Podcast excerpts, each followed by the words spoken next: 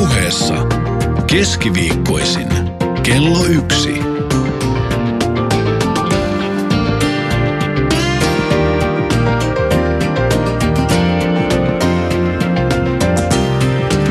Tommi Liimatta. Sinä ajat metsätietä. Yöllä on satanut, pyöräkotelot täyttyvät ravasta. Ampiainen paiskautuu lasiin. Sinä käännyt käärmeen kielestä vasemmalle ja nyt sinä ajat metsäkonetietä. Kivi raapii auton pohjaa, sinä kuulet, minkä pituinen kivi se on. Tunnet melkein jalkapohjissasi tuon kiven terävän särmän, jota metsän harvennustyössä kulkevat metsätyökoneet eivät ole onnistuneet vielä silentämään. Sinä ajat metsässä henkilöautolla ihan muuten vaan. Olet yksin, kätesi hamua välillä limsapulloa, joka on ehtinyt jo vähän kiehahtaa neljä päivää sitten, jolloin helleputki päättyi. Nyt on sadellut jo useampanakin yönä. Et ole niinkään huolissasi autosi alustasta, se kyllä kestää nuo kivet. Tie on muhjuuntunut sellaiseksi, ettei mitään järkyttävää siellä tapahdu ja pienillä ratin liikkeillä onnistut myös kääntämään etupyörät ikään kuin korkeimpien kivien päälle. Autosi tekee sivuttaista jatkuvaa liikettä sinun siinä ohjatessasi.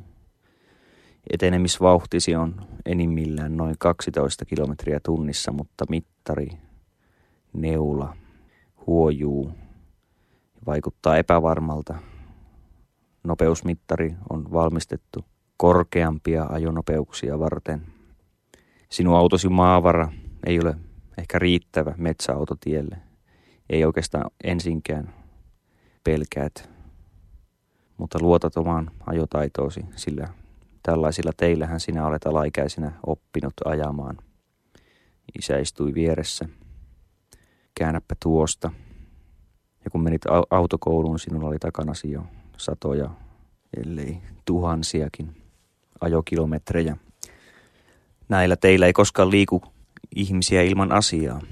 Kaikilla on vaikkapa marjaan meno. Sinulla ei ole mitään. On se hetki syksystä, jolloin yhä useammin esiintyvät tuulenpuuskat eivät ole vielä onnistuneet irrottamaan puuista juuri ollenkaan lehtiä. Sitten kun lehdet luvulta putoavat, ne keväällä maatuvat yllättävän nopeasti, kun kasvukausi jälleen alkaa. Siinä noin 10 kilometriä tunnissa ajaessasi näet oikealla puolellasi hakkuaukean. Se kasvaa pajua tai mitähän muuta tuo risukko nyt voisi olla. Hakkuaukea näyttää jotenkin mukavalta. Sinne on jätetty kantoja, irtonaista oksaa. Ne eivät maadu niin nopeasti. Siellä on monella pesä. Hakkuaukea näyttää siltä kuin siihen helpostikin voisi kuvitella päälle sähkölinjat, mutta ei tähän mitään tule. Luonto täyttää itsensä. Käännyt jälleen käärmen kieli tyyppisestä risteyksestä. Tie paranee yllättäen ja pohja muuttuu tasaisemmaksi. Tästä on joskus ajettu enemmän. Jopa rengasurilla kasvaa heinää, keskellä tietysti enemmän. Heinät pyyhkivät autosi pohjaa ja ajattelet lohdullisesti, että ne ikään kuin puhdistavat pohjaa ravasta, niin kuin sillä mitään suurta väliä olisi. Tämä parempi tie kaartuu ja yhtäkkiä levenee. Olet saapunut pihaan. Siellä on jokin piharakennus aivan selvästi. Siellä on yhtäkkiä talo. Näkee heti, että ei tässä talossa ole vuosikymmenin kukaan asunut. Ja tuntuu odolta, että kukaan on tänne mitään edes rakentanut. Mutta haja-asutus mahdollistaa tämän. Tontit ovat isoja. Voit hyvin kuvitella, että tuo ovi on auennut ehkä 40 vuotta sitten viimeksi. Ikkunat ovat mustia. Jotkut niistä ovat selvästi jonkun linnun rikkomia.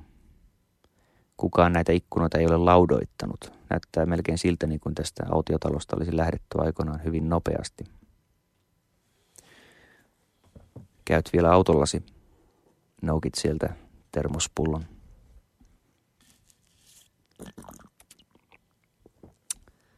Olihan siellä termospullossa vielä jotain. On oikeastaan kiinnostavaa. Voit miettiä nyt omiasi tässä pihalla. Et tiennyt, että tässä mikä rakennus oli. Et ollut huomannut kartassa, että siellä mitään todellakaan olisi ollut. Ja yhtäkkiä olet jossain pihassa, kaukana mistään. Yläkerrassakin näyttäikin kamari olevan. Ikkuna siellä on matalampi. Harjakorkeus tuskin täysikasvuisen miehen mitoille sopiva. Alimittainen vintti. Näyttää melkein siltä, niin kuin ikkuna tuohon autiotaloon olisi puhkaistu vasta joskus myöhemmin sitten, kun lapsia oli sen verran paljon, etteivät kaikki enää mahtuneet pirtissä nukkumaan sängyn laidoilla ja ylipäänsäkin he jo tarvitsivat hieman omaa aikaa. Olet sammuttanut moottorin. Konepelin alta näkyy vähäistä höyryä. Heidät termospullon pelkäjän paikalle. Siellä on hieman tupakin muruja. Ne jotenkin tekevät aina sellaisen liiton tuollaisen karhean istuinkankaan kanssa, että ne eivät millään käsiimurilla tunnu lähtevänkään ja housun persaus on muruissa aina kun pidemmän ajomatkan jälkeen astuu autosta. Nyt sitten seuraavaksi sinulle käy niin, että sinä vanhasta tottumuksesta läimäiset auton oven kiinni ja lukitset. Olet aina tottunut lukitsemaan auton oven. Huomaat talon nurkalla puolikkaan tiiliskiven. Kun nostat sen, näet, että ruohosen alla on keltaista. Se on ollut siinä kauan, mutta ei niin kauan kuin tämä talo on ollut autiona. Kun astut vähän taaksepäin nähdäksesi autiotalon katolle ja näet siellä mm, savupiipun murtuneen. Joitakin tiilen siruja ja kappaleita on katollakin. Tämä tiilen kappale on selvästi tuosta murtuneesta piipusta. Sitten sinut valtaa tietty poikamainen vimma. Astut vieläkin kauemmaksi ja tähtäät tiiliskivellä siihen ikkunaan, joka on vielä ehjä. Sinä otat vauhtia ja viskaat tiiliskiven ja se lentääkin ikkunasin lävitse vanhanaikainen ikkuna räsähtää jotenkin oudosti, ei niin kuin uudet ikkunat. Naurahdat. Olet tyytyväinen, ettei kukaan huomannut tätä sinun lapsellista tuhoamistemppuasi. Kunnes sitten huomaat, että olit samassa tiilikädessä pidellyt niitä auton avaimia. Ne lensivät sen tiilen mukana nyt sinne autiotalon sisälle. Kiität vielä enemmän sitä, että kukaan ei näe sinua. Menet kokeilemaan ovea. Se on auki. Menet sisälle autiotaloon. Siellä on huomattavan pimeää. Vasta nyt huomaat, että ollaan jo selvästi iltapäivässä. Kello on kolme tai neljä, mutta sisällä on niin pimeää, että voisi kuvitella, että on jo seitsemän. Talosta on ehkä lähdetty nopeasti, mutta suinkaan kaikkea ei olla otettu mukaan. Kaiken peittää pöly, jota ei ensin huomakkaan pölyksi, kunnes sormella pyyhkäisee jostain turvallisen näköisestä pinnasta. Siinä on ei edes kahden millin pölykerros, ehkä rasvainen jostain syystä. Rasvainen ehkä siitä syystä, että pelkkä kuuppa hellan päällä aiheutti jo siellä asuessa rasvan liikkumisen ympäriinsä. Mm, Ehkä pinta on ollut hieman rasvainen siinä vaiheessa, kun pöly alkoi kertyä. Löydät jostain pölyisestä nojatuolista paikallislehden kaistaleen. Huomaat, että se on 34 vuotta vanha. Tämä talo ei ole kelvannut perikunnallekaan. Toisaaltaan talo on hengittänyt hyvin, koska se on puusta rakennettu. Puu suhtautuu kaikkiin vuoden aikoihin, vielä kaadettunakin, optimaalisesti. Lähestulkoon kuten se eläessään metsässä suhtautui mukisematta siihen, että nyt mahlat eivät liiku, on talvi. Huurretta syntyy kaarnan päälle. rytistät tuon lehden kappaleen, heität sen nurkkaan. Nurkassa on jotain rojua, joka voi olla yhtä lailla hiiren papanaa kuin kahvin murua tai mitä muuta tahansa inhimillistä jätettä. Kaikki tässä talossa pitäisi siivota, jos runko olisi kunnossa, että tätä voisi kuvitella omaksi kesäpaikaksi. Mies leikittelee hetken aikaa, niin se olet sinä, joka mietit siellä. Jos tämän ottaisikin omaksi kesäpaikaksi, ei ilmoittaisi kenellekään, eihän tätä kukaan kaipaa. Alkaisi vain pyöriä täällä. Telttasana pihalle, kukaan ei piittaisi mistään savusta. Palaat uudelleen pyyhkäisemään pintaa. Ihmettelet, miten tämä pöly on täällä näin ohutta. Kotioloissa kuitenkin aina pöly kerrostuu hyvin nopeasti ja muutamassa viikossa hyvinkin paksulti, mutta täällä on 34 vuotta vähintäänkin oltu asumatta, eikä täällä tämän enempää pölyä ole. Vilkaiset sivusta vedettävän sängyn alle ja huomaat siellä lisää pölyä, mutta ei mitenkään mahdottomasti. Pöly ei kerry pinnoille ja nurkkiin mitenkään eksponentiaalisesti, niin että kahden viikon pölyt kerrottuna niiden viikkojen määrällä, mitä 32 vuoteen mahtuu – sitä olisi valtavasti ja että ikään kuin talo olisi pumpulilla sisustettu, jos sinne myöhemmin joku tulisi. Ymmärrät heti, että tämän siivoamisessa menisi aikaa ja kaljaa, mutta sitä ei ole kuitenkaan niin paljon kuin kuvittelisi. Sinä asut muovisessa talossa. Siitä on tehty pullo. Se ei ole pitkäikäinen talo. Se on talopakettitalo, siellä on koneellinen ilmanvaihto, mikä aiheuttaa sen, että pölyä on hyvin nopeasti kaikilla pinnoilla. Se ei kuten entis aikaan, kun talojen läpi pyyhkäisi, puurunkoisten talojen läpi pyyhkäisi, ilmanvaihto luonnollisesti. Pöly kertyi nurkkiin ja sänkyjen alle. Pölyä on kaikkialla, kun koneellinen ilmanvaihto on kaikkialla. Kiipeät vinttiin, pelkäät hieman portaita, mutta ne kestävät. Ei niitä mikään ole lahottanut. Sinulla ei ole mitään allergioita, mutta silti sinusta tuntuu, että tulet niistämään mustaa sitten illalla. Katselet kaikista ikkunoista ulos ja mietit, mitä näistä ikkunoista on silloiset asukkaat nähneet. Tuossa on selvästi ollut joku pieni viljelypalsta, kauempana varmasti enemmänkin ja isompia. Tämä on suuren, jostakin vielä suuremmasta talosta lohkotun maan kaistale. Tämä on rakennettu tähän, herra ties mistä syystä. Ehkä lähellä on lähde. Ehkä lähellä on jokin muu vesi. Onko tästä menty hevosella vai Fiatilla? Ehkä tie ei ollut noin huonossa kunnossa ensinkään, vaan se oli tämän viimeisen taipaleen tapaista aivan hyvää tietä. Ennen ei toisaalta autoilta ja ajomukavuudeltakaan vaadittu sitä, mitä nykyään. Sinä senkin tiedät kävi miten kävi. Pohja saattoi piankin olla missä kunnossa vain. Autot olivat käyttötavaraa, eivät edustusesineitä. Minä olen siis Tommi Liimatta ja tämän päivän aiheena on täällä on siivojat sitä varten.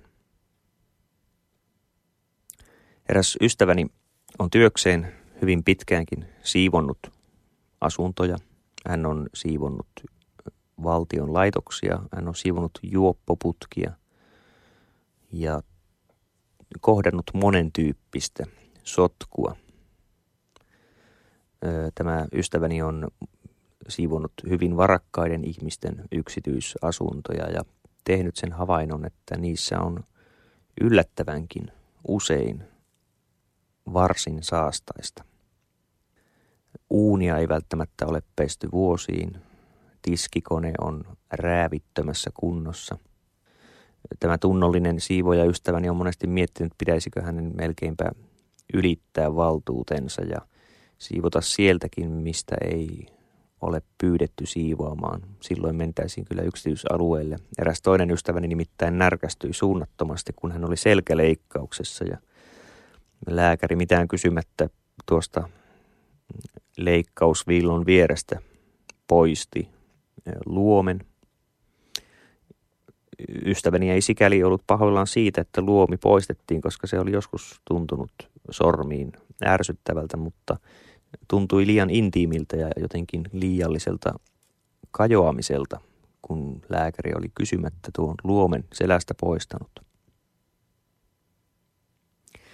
Niin, tämä siivojaystäväni ihmetteli, mi- miten voi varakkailla ihmisillä olla näin saastaisessa kunnossa kodit. Hänellä oli selvästi sellainen ennakkokäsitys, että siistit ihmiset ovat siistejä ihmisiä. Ulkonainen varallisuus ei tässä tietysti mitään merkitse, on ystäväni omat ennakkoluulot tässä olet vaikuttamassa, mutta ennakkoluuloisissa kommenteissa on aina se mielenkiintoinen piirre, että niistä paljastuu paljon enemmän kuin punnituista puheenvuoroista. Niistä paljastuu koko, kokonainen elämä ja katsomus. Näissä rikkaiden kämpissä ystäväni joutui käyttämään erikoisaineita, vaikkapa uuninpuhdistuksessa, sellaisia myrkkyjä, joihin hän äärimmäisen harvoin joutuu tarttumaan. Toisaalta olen ollut havaitsevinani sellaisen asian, että vähävaraisten köyhinä syntyneiden ja köyhinä myös myöhemmin eläneiden asunnoissa on monesti äärimmäisen siistiä. Tarkoitan tällaisia koteja, missä viina ei koskaan ole saanut merkittävää ja jossa vähäisetkin työkomennukset on suoritettu lähes alistuneella tunnollisuudella, jossa CVssä ei ole kansakoulua kummempaa merkintää. Ehdottoman rehellisesti on veroilmoitus tehty aina. Pientä säästöön panoa syrjään on yritetty aina rahaa panna ja haaveiltu matkasta, josta on ollut puhumista sitten pitkään jälkeenkin päin, jopa samojen ihmisten kanssa. Näissä köyhissä kodeissa on ollut suorastaan piinallisen siistiä. Niin siistiä, että voisi kuvitella, että siellä on peitelty henkirikoksen jälkiä. Kaikki on jatkuvasti putsissa. Ja tässähän on takana, tarkoitan nyt sitten tuollaista 50-luvulla syntyneitä ihmisiä lähinnä. Nuori, nuorella polvella, joka on vähävaraista, ei välttämättä sitten enää tämä äärimmäinen siisteys ole niin kovassa kurssissa. Kodin puhtaus on köyhille ollut perinteisesti tietty ylpeyden aihe, tietyn vaatimattoman mm, sisäänpäin kääntyneen hymyn aihe – että vaikka rahaa on vähän tai ei ollenkaan, niin ei ainakaan kukaan pääse moittimaan, että paikat on hujan, hajan ja pinnoissa on ryönää. Ja, ja niinpä köyhyyden tun, tunnistaa, kun astuu siistiin kotiin. Siellä on takana tämä köyhyys on ollut häpeä, mutta että siisteys on ollut se asia, jolla kompensoidaan tämä. Me olemme kunnon ihmisiä, meillä on siisti koti. Meillä ei pyöri minkäänlaiset pölypallot lattialla. Yle puheessa. Keskiviikkoisin kello yksi. Tommi Liimatta. Lapsille siisti koti ei välttämättä ole kuitenkaan niin tärkeä asia. Ei kukaan muista, että kyllä oli ihana lapsuus, kun meillä oli aina siistiä. Kyllä oli ihana lapsuus, kun äiti vaati joka ilta laittamaan kaikki lelut takaisin koriin, vaikka minulla oli valtava pienoismaali tehtävänä kaikki. Laitettiin ennen iltapesua takaisin lelulaatikoihin ja aamulla piti olla peitto ojennuksessa jo ennen heräämistä kukaan lapsi ei todella pidä tätä tärkeimpänä lapsuusmuistonaan, että aina oli siistiä. Totta kai lapsi pitää sitä arvossa, että oli turvallista, oli ruokaa, vaikka syömään ei koskaan ajalla tultukaan. Lasta ei kuitenkaan kiinnosta se, onko kotona siistiä, vaan lasta kiinnostaa se, onko kotona hyvä meininki. Hieman epäsiistissä kodissa voi olla monesti parempi meininki, koska ei ole niin nökönuukaa kaiken kanssa. Tietysti tuollaiset pinnoille, laskutiloille herkästikin kerääntyvät läjät, vaatemytyt, epämääräisen tavaran niinkin huojuvat pinot, että huolimaton kyynärpää liike saattaa ne lattialle huojauttaa. Sellainenhan voi olla kiukuttavaa, mutta jos ollaan monta kertaa viikossa imuroimassa, vaikka kukaan ei ole edes tuonut rapaa sisään, silloin ollaan melkein jo sairauden puolella. On ymmärrettävää, että ikkunat pestään keväällä, koska silloin tuo linnunräkä ja luonnon saasta, siitepöly ja muu happosade viiruina näkyy siellä ikkunalasissa. Kivahan on tietysti katsella tuollaisten kirkkaiden lasin lävitse. Mutta hieman laiskemmalle siivoajalle tietysti asunnon valinnassakin on olennaista valita sellainen koti, jossa ikkunat eivät ole kadun puolelle, ainakaan sellaisen kadun puolelle, josta kulkee hälytysajoneuvoja ja yleistä liikennettä ihan yö, yäseenkin. Parempi on aina, jos ikkunat ovat tuollaiselle sisäpihalle päin ja vieläpä oikeastaan sellaiseen suuntaan, missä aurinko ei koskaan suoraan pääse paistamaan. Silloinhan ei keväälläkään huomaa, ovatko ikkunat likaiset, eikä niitä tarvitse turhan takia alkaa pestä. Ikkunanpesussa on tietenkin se hyvä puoli, että silloin voi laittaa hyvän levyn soimaan ja kaataa itselleen sormen leveyden grogia. Hommat sujuu ikään kuin laulain sitten, koska ikkunanpesussa on kuitenkin pelkästään se lähes yli pääsemätön vimma hypätä ikkunasta alas. Minulle ainakin tuo ikkunanpesu aiheuttaa aina tietyt suisidaaliset tendenssit, että tästä, tällähän tästä pääsee, kun leiskautan itseni. Mutta valitettavasti asun neljännessä kerroksessa, että ainoastaan vammautuisin vakavasti. Ja niinpä jatkan ikkunan pesua siihen hamaan loppuunsa asti. Ja sitten kun olen ruuvannut lopulta ikkunat kiertänyt sillä kahvalla kiinni, huomaan, että kyllähän tuonne sittenkin vielä jäi jotain ja tripla-ikkunat joudun uudelleen avaamaan ja sitten yritän pyyhkäistä vielä. Itkuu jo kurkun päässä karvastellen sitä tahraa pois. Yleisten tilojen puhtaana pito Siinä on tietysti järkeä. Kenenkään kovin varakkaan ihmisen keksintö ei voi olla tällainen roskapäivässä kampanja. Se on selvästi vähän varaisemmasta kodista lähtöisin. Nyt kuitenkin täytyy sanoa ennen kuin pahoitan tarpeettomasti mieliä, että kampanja on äärimmäisen kannatettava. Ja parhaani mukaan olen itsekin roskan päivässä kantanut sille varattuun astiaan. Puhumattakaan tietysti tupakoitsijoillahan on aina tämä ongelma, että natsa, natsa pitäisi jonnekin saada. Voiko sen laittaa viemäriin, katuviemäriin? Pitäisikö kuljettaa mukana tuollaista vauvojen sosetölkkiä, jossa on kansi ja sitten siellä etutaskussa pullistuisi kivasti bonapurkki täynnä natsoja – se on varten otettava vaihtoehto sekin. Roskapäivässä kuulostaa vähältä, mutta useimmat eivät tietenkään rupea kumartelemaan tuntemattomien roskia tieltä, koska kumartelu näyttää helposti pyllistelyltä. Ihminen on siinä ikävässä asennossa. Ihan kuin tuossa eilen näin, että saksalaisvalmisteinen auto tyssäsi T-risteykseen ja kohta siltä kaksi äijää tuli sitten kumartelemaan avatun nokkapellin alle, että mistä on kysymys, miksi auto tyssäsi ja, ja heidän asennostaan ja heidän niskansa punotuksesta aistin, että heitä hävettää. Eihän sille mitään mahda, jos auto hajoaa, mutta häpeä on niin ohuen kuoren alla, että sieltä se herkästikin tulee. He siinä rassatessaan näyttivät suorastaan siltä, että minä hetken hyvänsä he ovat valmistautuneet, asento oli hieman jäykistynyt, he olivat valmistautuneet, että joku heittää, että mitä sä ajat tuollaisella romulla. No joo.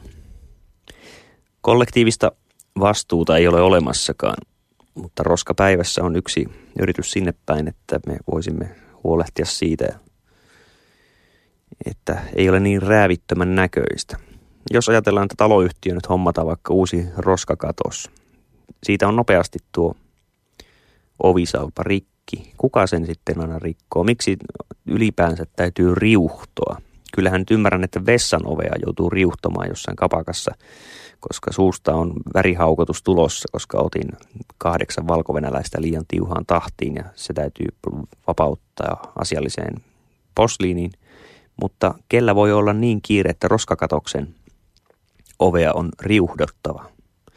Ja erittäin nopeasti puu murtuu, metalli vääntyy. Ketään ei kiinnosta ja sitten seuraavassa taloyhtiön kokouksessa ollaan jo vaatimassa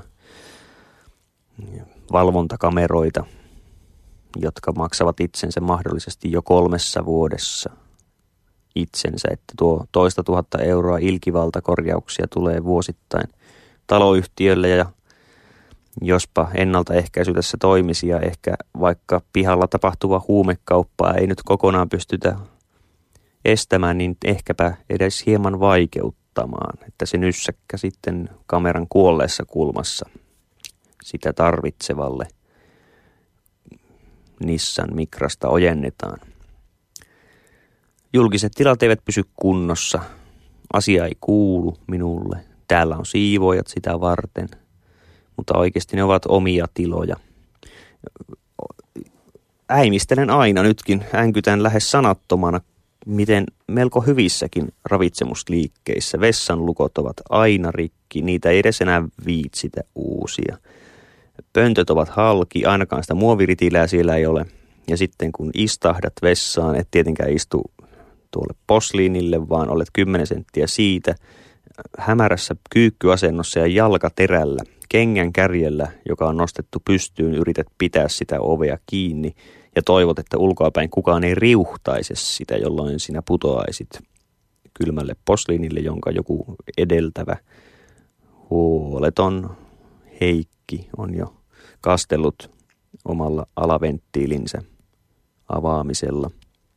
Vessat ovat aina räävittömässä kunnossa, vaikka itse sinne joutuu menemään seuraavan kerran kuitenkin – jossain vaiheessa.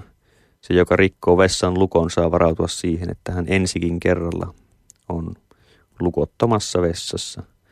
Siinä on omaan nuotion kyllä kustus sitten tanakasti.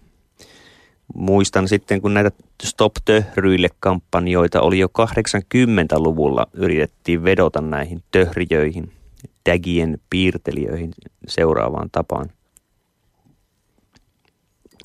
ethän sinä kotonakaan piirtele seinille. Mutta tässähän se juttu on, koska kotona ei voi piirrellä seinille, täytyy päästä jonnekin piirtelemään. Ja se on omanlainen yleisön osasto, joku alikulkutunnelin seinä. Ei sinne mitään pitkiä kannanottoja pystykään spreijaamaan.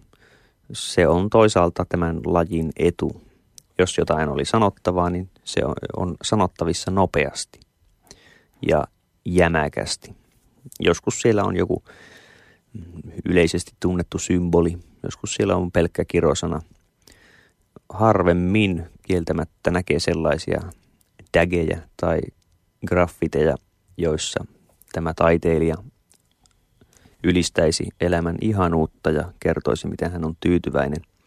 Ainoastaan jossakin kansalaisopiston varhaisnuorten taidekursseilla saatetaan käydä kaupungin luvalla ja kaupungin maksamilla spreillä maalaamassa aurinkoja ja muuta ihanaa alikulkutunneliin, mutta kellään ei tule vapaaehtoisesti mieleen kirjoittaa mitään kivaa seinään. Kyllä sen täytyy olla aina Jaanan puhelinnumero, koska Jaana on leikkisä pyllystään kirjoittajan mielestä ja sen sellaista ilmiantoa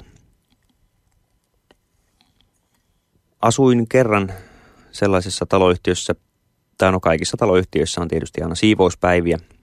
Kaikissa taloissa on aina pihapoliiseja, kyttäjiä ja taloyhtiöaktiiveja. Nämä taloyhtiöaktiivit ovat sellainen ihmisrotu. He ovat hyvin puuhakkaita, He ovat oikeastaan liian puuhakkaita ollakseen mukavia ihmisiä. He mielellään lähtevät toimikuntaan, ryhtyvät, he saavat jo hienolta tuntuvan tittelin, he saavat 37 euroa per kokous. Ja kokouksessa päätetään, siellä äänestetään. Sitten jossain vaiheessa on tämä siivoustalkoopäivä ja sitten ne, jotka eivät tule taloyhtiön pihasiivoukseen, pyörävajasiivoukseen muuhun. Heihin saatetaan viitata, jos nimeltä tiedetään äänettömällä katseella. Tässä erässä entisessä taloyhtiössä eri kaupungissa osallistuin sitten pyörävajan siivoukseen. Ennen tätä oli hyvissä ajoin kaikista postiluukuista pantu tiedonanto, että omat polkupyörät on merkittävä oman asunnon numerolla. Se voi olla vaikka pahvi, lappu, joka on narulla kiinni, taikka sitten pyörän penkkiin teipattu lappu, kuinka tahansa, kunhan se on välittömästi ja selvästi luettavissa, minkä asunnon polkupyörästä on kysymys. No, koitti päivä. Siinähän touhukkaat, lyhyttukkaiset miesmiehet olivat jo kantamassa ihan uuden näköisiä ja kalliin näköisiä maastopyöriä Roskalavalle. Sen takia, että niihin pyöriin ei ollut merkitty asuntonumeroa. Vaikka tiedonannoissa oli näin nimenomaan käsketty tehdä ja siitähän oli jo varmaan kaksi viikkoa. Minä, minä menin toppuuttelemaan siihen väliin, että voihan olla, että pyörien omistajat ovat pitkällä työkomennuksella eri paikkakunnalla tai ehkä he ovat lomamatkalla jossakin, eivätkä he ole edes saaneet tätä alkuperäistä tiedonantoa ja kehotusta merkitä pyörät. Eihän näitä voida viedä kaatopaikalla. Ja, ja sitten nämä miesmiehet hyväksyivät ehkä hieman pitkin hampain, mutta kuitenkin, että no, no joo, no ehkä, ehkä sitten mutta heitä myös ärsytti, että tällainen kääpiö rupeaa neuvomaan heitä, koska heillä on sentään palkkatyö ja lyhyt tukka ja harmaan nahkaiset kengät. En minä voi heille tulla mitään sanomaan, mutta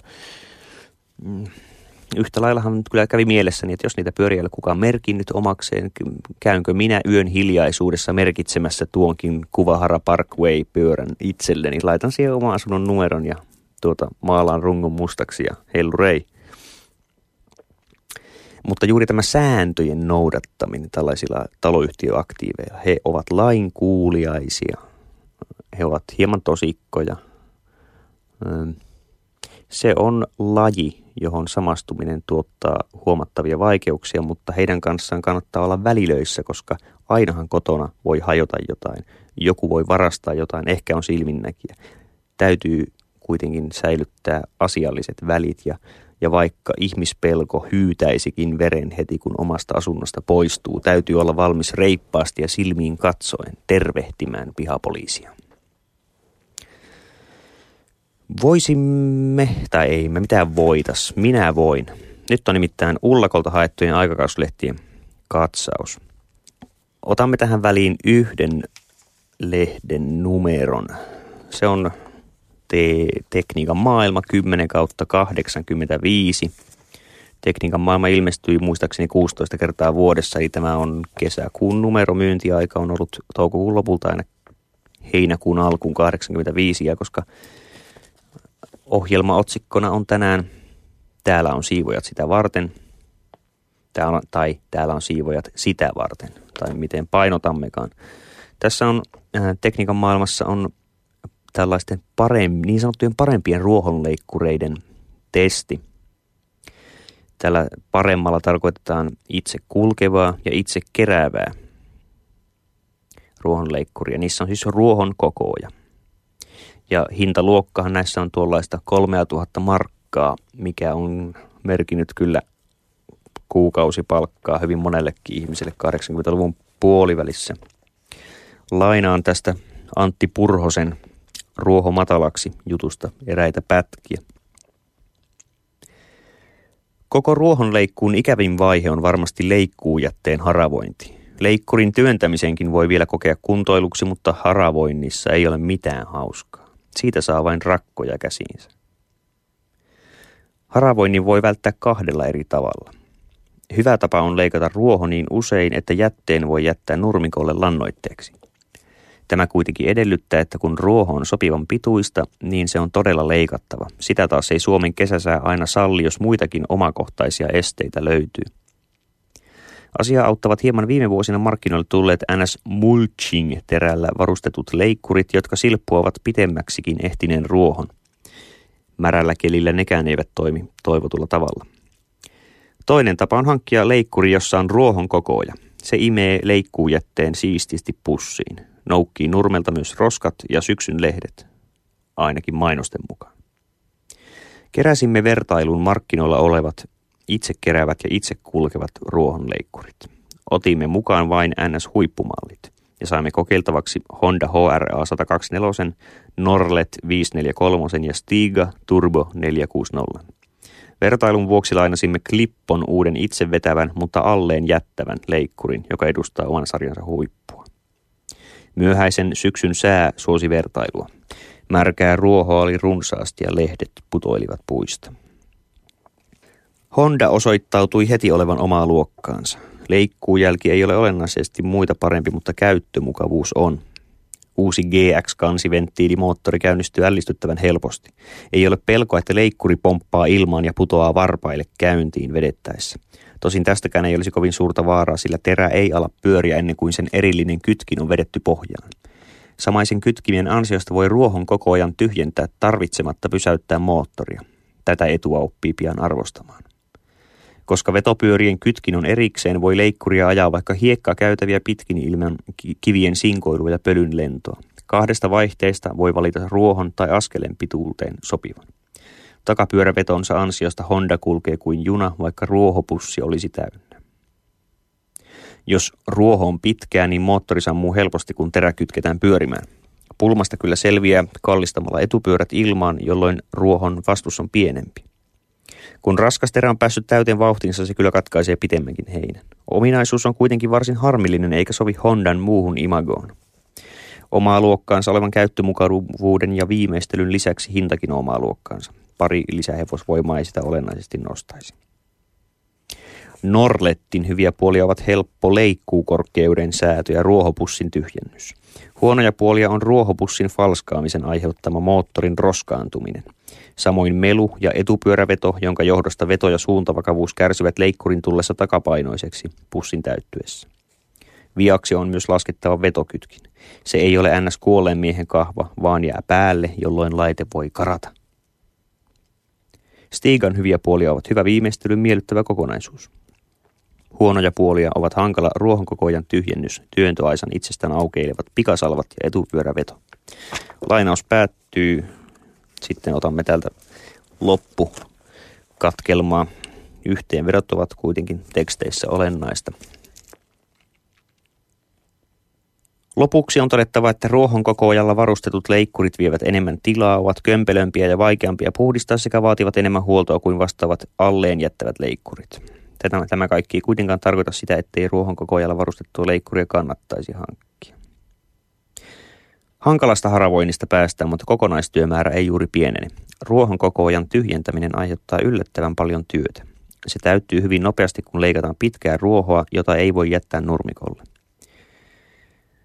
Ruohonkokoajan tyhjennys on usein ongelma. 80 litran pussia ei tyhjennä monta kertaa 100 litran kottikärryyn ja kompostille ajaminen vie oman aikansa. Paras tyhjennyspaikka on sopivaan kohtaan nurmikenttää pysäytetty puutarhatraktori, jossa on iso peräkärry. Tämä taas tietää melkoisia kustannuksia, jos se hankitaan pelkästään tähän tarkoitukseen. Lainaus päättyy Kiitos tekniikan maailma 10 kautta 85 myyntiaika toukokuun lopulta toiseen heinäkuuta 85. Onneksi en ole oma kotiasuja. Minulla olisi jumalattomasti erilaisia menoja. Lisäksi aikani menisi juuri tämän tapaisten asioiden kanssa pyöriskelyyn. Yle puheessa. Keskiviikkoisin. Kello yksi. Tommi Liimatta.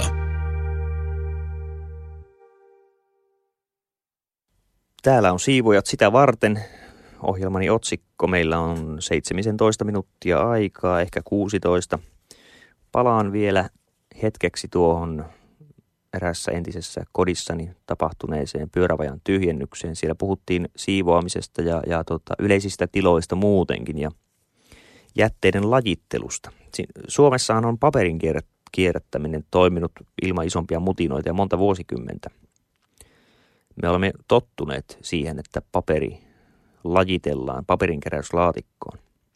Kyllähän biojätteen kanssa luulisi olevan samoin, koska meillä on ollut perinteisesti tunkiot ja eri, erillään kompostit. Tämä lajittelu ei ole mitenkään uusi asia, mutta kuitenkin nykyään kerrostalo-oloissa se aiheuttaa lähes ärtymystä, koska muistan aivan hyvin, että eräs siilitukkainen mieshenkilö tuossa taloyhtiössä hän, hänen pienistä silmistään oikein vahingon ilo paistoi, kun hän mainitsi nähneensä, miten roskakuskit kippasivat biojätteen sinne sekajätteen sekaan. Että lajittelu on turhaa, suorastaan riimpiissiläistä, epäilyttävää. Tämä mies iloitsi, että eihän se nyt kannata mitään turhaa alkaa biojätteitä tyhjää tota, lajittelemaan, kun ne menee kaikki sinne samalle kaatopaikalle, samaan paikkaan. Tämä on ihan höpö homma. Tuntematta lainkaan nykyaikaisten jätteenkeruuautojen sisäistä mekaniikkaa tulin kuitenkin ajatelleeksi, että mitä jos tämä mies oli naapuri, oli ymmärtänyt näkemänsä väärin. Että onko kenties roska-autoissa joku pyörivä lokeroitu sylinteri, joka voidaan kiepauttaa eri asentoon. Että eri lokero auki, kun jätelaji vaihtuu. Ja sitten näin olikin tehty. Ja kukin jätelaji meni sinne omaan lokeroon ja, ja sivulta asiaa seurannut tai ehkä hän vasta myöhemmin tajusi seuranneensa asiaa, kun hän tuli miettineeksi, että no niin, lajittelu on turhaa. Monesti kun joutuu silmän, silminnäkijäksi, ei tajua sitä, että seuraa asiaa vasta, koska sisältö tälle nähdylle asialle saattaa tulla vasta myöhemmin. Vaikkapa siksi, että näki jotain, vaikkapa pyörällä kaatumisen ja sitten lukee lehdestä, että kaatui ja kuoli sairaalan vietäessä. Silloin ymmärtää, että se mitä näki oli merkityksellistä. Siksi moni ei ymmärrä olevansa silminnäkijä vielä sillä hetkellä. Ja siksi ei myöskään rekisteröi asioita päähänsä, koska ei ymmärtänyt tapahtumahetkellä näiden asioiden olevan jonkun kannalta hyvinkin merkityksellisiä. Missäs me olemme? Olemme lähetyksen loppupuolella. Alun perin keksin tämän otsikkoni, täällä on siivojat sitä varten – koska mm, ABC-huoltamolla jollakin reissulla pysähdyin, pysähdyimme. Menimme kahvilinjastoon kahvia ostamaan. Ja meillä oli sen verran aikaa, että kun joku sattui syömään jonkun hampurilaisannoksen tahikka Havajin leikkeen siinä, istuimme sinne ruokapuolelle. ABCllähän on tunnetusti ruokakärryt, äh, anteeksi, tarjotin kärryt, joissa on pyörät. Niihin odotetaan jokaisen ruokailijan vievän itse omat likaiset astiansa. Sinänsä jännittävää, että maitolasi on täy- täytenä puhdas, mutta kun maito on juotu kupista, se on likainen. No, näin sitten viereisessä pöydässä oli nelihenkinen perhe, kaksi pientä lasta. Siinä oli edellisen ruokailijan astiat vielä jäljellä, kun perhe päätti istuutua siihen, koska tilaa oli kuitenkin melko niukasti. Heidän oli otettava tämä pöytä.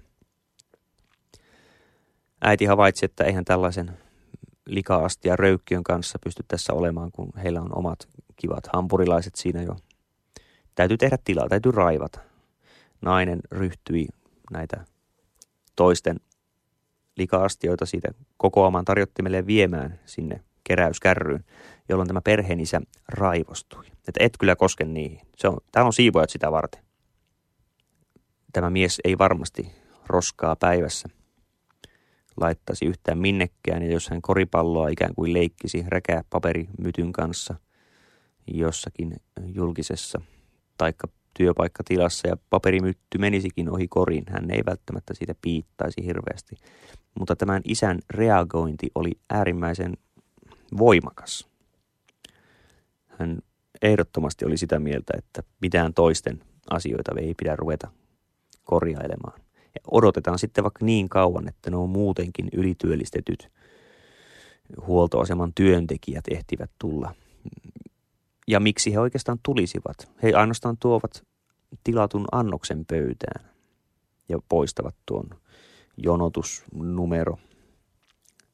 Miksi sitä nyt nimittäisi? Tuota jonotusnumero merkin.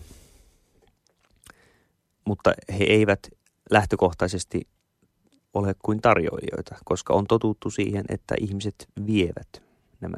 He, työntekijät ovat tuudittautuneet siihen, että jokainen vie omat astiansa tuohon kärryyn ja kun kärry on täysi, sen jälkeen työntekijä rullaa sen keittiön saluuna ovista sinne sisään, jossa ne puhdistetaan. Niin, meillähän on tässä tuota, olemme alkupuolella vierailleet autiotalossa. Ehkä palaamme sinne autiotaloon vielä hetkeksi. Sinä olet siellä autiotalossa nyt pyörinyt. Olet lähdössä pois. Huomaat lattialla pienen vihkosen. Sen peittää rasvainen pöly siinä kuin muitakin tavaroita, mutta sen kansi saa sinut hymähtämään. Huonoissa dekkareissahan aina hymähdetään muistolle. Olet, oletko pannut merkille? Sinä tartut Grigori Rejnisenkon vihkoseen neuvosta nuoriso kysymyksiä ja vastauksia. Tämä on julkaistu vuonna 1979 35 vuotta sitten ja sinähän jo huomasit, että autiotalon eräs lehti, lehden puolikas oli 34 vuotta vanha. Tämä on uutistoimisto Novostinin eli APNn kustantama vihkonen suomalaisille lukijoille. Suomalaiset voivat, ovat voineet Moskovan olympialaisten alla ottaa selvää – minkälaista on nuoren neuvosto väestön elämä. Tämä on täynnä kiinnostavia kysymyksiä. Sinä päätät ottaa tämän vihkon mukaan autiotalosta. Löydät ne avaimesi läheltä niitä lasinsiruja ja sitä tiilen kappaletta, mistä lävitse heititkin. Sen tiilen poikamaisen ilkivalta hetkesi vallassa. Poimit ne avaimet, ravistelet niistä pölyn. Lähdet pois autiotalosta, käynnistät auton, ajat samaa tietä takaisin, koska retkesi on oikeastaan jo saanut täyttymyksensä. Sinä löysit tuon talon, löysit tämän vihkon, neuvosto nuorisokysymyksiä ja vastauksia. Kun sinä olet kotona, sinä tartut tähän vihkoon uudelleen. Sinä luet. Onko Neuvostoliitossa olemassa sukupolvien välinen ristiriita? Vastaus. Yhteiskunnassa kokonaisuudessaan sellaista ristiriitaa ei ole samoin kuin ei ole syitä, jotka voisivat sen aiheuttaa. Keskinäistä ymmärtämättömyyttä ja selkkaustilanteita saattaa syntyä yhteiskunnan yksittäisissä soluissa. Siellä, missä vanhat ihmiset eivät hyväksy nuorten käyttäytymistapaa, makuja, muotia ja harrastuksia, ja missä nuoret osoittavat liiallista pontevuutta niiden puolustamisessa. Molemminpuolinen tahdikkuuden puute, nuorten pyrkimys varhaiseen itsenäisyyteen, jota ei ole aina vahvistettu reaalisilla mahdollisuuksilla, saattavat aiheuttaa joskus perheissä sangen kärkeviä tilanteita. Mutta eri sukupolvien väliset väittelyt ja keskustelut eivät koske vakaumukseen liittyviä asioita. Tärkeimmissä asioissa lapset omaksuvat ja kehittävät isiensä ihanteita, katsomuksia yhteiskuntajärjestelmästä käsityksiä tulevaisuudesta, elämän päämääristä ja jatkavat aktiivisesti heidän käytännön toimiaan. Historia on järjestänyt neuvostoihmisille riittävän vakavia koettelemuksia. Sodat, rappiotila, raskaan työn välttämättömyys talouden uudelleen rakentamiseksi ja kehittämiseksi. Todettakoon, että poliittisen rappeutumisen ja isien neuvojen pettämisen tapauksia toisen maailmansodan aikana oli niin vähän, etteivät ne muodosta mitään oleellisempaa ilmiötä nuoren neuvostosukupolven luonnehtimisessa. Toisaalta sankaruuden tapaukset olivat niin joukkomittaisia, että niitä yksistään on riittävästi voidakseen arvioida aatteiden ihanteiden jatkuvuuden voimaa. Lainaus päättyy. Kysymys. Kieltäytyykö neuvostonuoriso suorittamasta asepalvelusta? Vastaus. Sellaista ei tapahdu ja syyt siihen ovat seuraavat. Armeijan ja armeijan välillä on olemassa ero – Neuvostoarmeija ei ole koskaan osallistunut anastussotiin eikä ole koskaan palvellut kansalle vieraita etuja. Päinvastoin se on aina puolustanut ja puolustaa sitä, mikä on pyhää kansalle. Siksi nuoriso pitää asepalvelusta kunniavelvollisuutena eikä vaikeana rasituksena. Neuvostoarmeija perustettiin vallankumouksen asian puolustamiseksi ja alussa se perustui vapaaehtoisuuden periaatteelle. Ja vain ulkoisen vaaran uhka pakotti ottamaan käyttöön asevelvollisuuden. Lainaus päättyy. Sinä istut kotona ja selailet lehtiä tätä pientä vihkosta eteenpäin. Hu- huomaat sivulla 38 seuraavanlaisen kysymyksen. Olen kuullut, että kesällä teidän ylioppilat tekevät työtä rakennustyöryhmissä. Kuka tai mikä pakottaa heidät siihen? Vastaus. Ensinnäkin kukaan ei siihen pakota. Se on vapaaehtoinen asia. Sitä paitsi rakennustyöryhmiin ei hyväksytä jokaista. Halukkaita on monta kertaa enemmän kuin paikkoja. Jokaiselle rakennustyöryhmälle määrätään oma tietty rakennuskohde tai kohteet, tarvittava tekniikka, asunnot, jne. Toisin sanoen rakennustyöryhmän vahvuuden määrää ennalta työläisten tarve ja mahdollisuus järjestää vaikkapa vähittäiset elinolosuhteet. Miksi opiskelijoita viehättää juuri tämä yhteiskunnallisesti hyödyllisen työn muoto? Ennen kaikkea suoritettavan työn vastuunalaisuudella, itsenäisyydellä ja tulosten tuntuvuudella. Kesäloman aikana jokainen työryhmä ehtii tavallisesti rakentaa jotain alusta loppuun, koulun, myymälän, navetan tai maantien.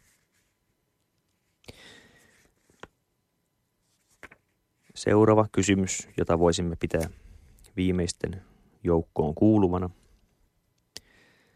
Kuinka suurta palkkaa nauttii nuori neuvostoliittolainen kaivostyöläinen? Tuntuisi siltä, että tähän kysymykseen voisi vastata hyvin yksinkertaisesti. Esitellä viikon, kuukauden tai vuoden palkkaa ja verrata sitä tärkeimpien tavaroiden hintoihin, mutta se vääristelisi todellista tilannetta. Kukaan maailmassa ei tuhlaa kaikkia tienattuja rahojaan ostoksiin. Onhan olemassa verot, asuntovuokra, menot koulutukseen, lääkintähuoltoon, lomamatkoihin. Myöskään nuori neuvostoliittolainen kaivostyöläinen ei tuhlaa kaikkia rahojaan ostoksiin. Siitä syystä ei kannata verrata hänen palkkaansa tavaroiden hintoihin. On olemassa muitakin tekijöitä ilman, joita ei voi sanoa, onko ihmisen palkka suuri tai pieni. Kysymys on työoloista – työpäivän ja loman pituudesta, eläkeiästä, työttömäksi jäämisen vaaran olemassaolosta tai puuttumisesta ja monesta muusta seikasta. Kaikista näistä tekijöistä on huomattavassa määrin riippuvainen vastaus kysymykseen, kuinka suuren osan päiväkohtaisesta palkastaan kaivosmista tai joku muu työläinen voi käyttää ostoksiin. Jos hän tekee työtä raskaissa ja vaarallisissa oloissa ja tuskinpa elää eläkeikään asti, hän ei voi olla ajattelematta tulevaisuuttaan ja perhettään. Täytyy säästää mustan päivän varalta. Siirtykäämme, siirtykäämme numeroihin. Neuvostoliittolaisen kaivostyöläisen, nuoren tai vanhan, ei ole väliä. Keskipalkka vaihtelee 300-400 ruplaan kuukaudessa, mikä on huomattavasti enemmän kuin työläisten ja toimihenkilöiden keskipalkka. Neuvostoliitossa työstä maksetaan sen määrän ja laadun mukaan. Laadulla kaiken muun lisäksi tarkoitetaan kyseisen ammatin merkitystä yhteiskunnalle ja työolojen vaikeusastetta. Lähtien liikkeelle juuri näistä ajatuksista maan alla työskenteleville ihmisille Neuvostoliitossa maksetaan enemmän kuin muille ja myönnetään joukko ylimääräisiä etuisuuksia. Kaivostyöläisten työviikon pituus on 36 tuntia. Heillä on pitempi maksullinen loma. He saavat ensimmäisenä asunnot ja maksutta tai alennuksella paikkoja parantoloihin ja lepokoteihin. Niin. Kaivostyöläinen voi ostaa henkilöauton, muotia olevan huonekaluston tai aitoa nahkaa olevan turkin vaimolleen. Rahaa tämän tapaisin kuluihin hän voi säästää tietyn melko lyhyen ajan sisällä. Jättäkäämme tämä Grigori Retsnisenkon neuvostonuorisoa kysymyksiä ja vastauksia vihkonen. Lainaan enää lyhyesti takakantta. Tekeekö neuvostonuoriso työtä rahasta vai aatteesta? Kehittyykö Neuvostoliitossa seksivallankumous? Onko olemassa sukupolvien välistä ristiriitaa? Paljonko maksaa korkeakouludiplomi? Kysymyksiä meille esitetään paljon ja yhdessä kirjassa ei luonnollisesti voi vastata kaikkiin. Kustantamo toivoo, että se saa lukijoilta myönteisiä vastauksia tähän kirjaseen ja voi jatkaa keskustelua asiasta kiinnostuneiden lukijoiden kanssa. Lainaus päättyy ja olen todellakin havainnut neuvostoliittolaisissa painotuotteissa lukijalle viimeisellä sivulla osoitettu pyyntö antaa palautetta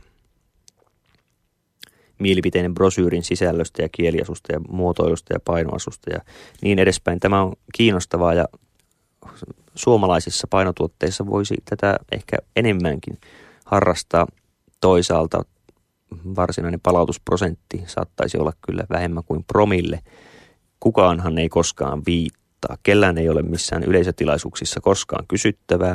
Kun kouluaikoina sinä ja minä pidimme esitelmiä – Me laitoimme monisteet kiertämään, koska sillä tavalla saimme lisää pituutta esitelmällemme, mutta kukaan ei halunnut niitä monisteita vilkaistakaan, vaan kukin vain jonossa taaemmalle pulpetti istukille ojensi monisteet ja ne huippuvauhtia kävivät koko luokan lävitse. Ketään ei tällainen lämmitä, kiinnosta ja tietenkin viittaaminen pelottaa aina paitsi pihapoliiseja, jotka ovat valmiita puhumaan toisten päällekin. Minä olen nyt puhunut sinun päällesi tässä koko tunnin ajan. Siivoaminen on liian kohtaamista. Tämän asian havaitsin Turussa Daumpaten laituri-festivaalin aikaan kesäkuussa 2000. Järkytyin tästä havainnosta niin paljon, että olin pudota baarijakkaralta. Ystäväni ärähti. No niin, mitä tuosta? Olen ihmetellyt monia asioita, koska olen hidas. Ystäväni ymmärsi tämän asian sanomattakin. Mutta aikamme alkaa olla lopussa. Keräämme pölyä, rasvaista pölyä. Ja muista nyt sitten, että ruohonleikkuri voi olla ilman sitä kerääjäpussiakin ihan hyvä väline. Onhan se oma juttunsa kuitenkin päästä haravoimaan, koska mikään ei oikeasti voita leikatun ruohon tuoksua. Ensi viikkoon. Yle puheessa keskiviikkoisin kello yksi.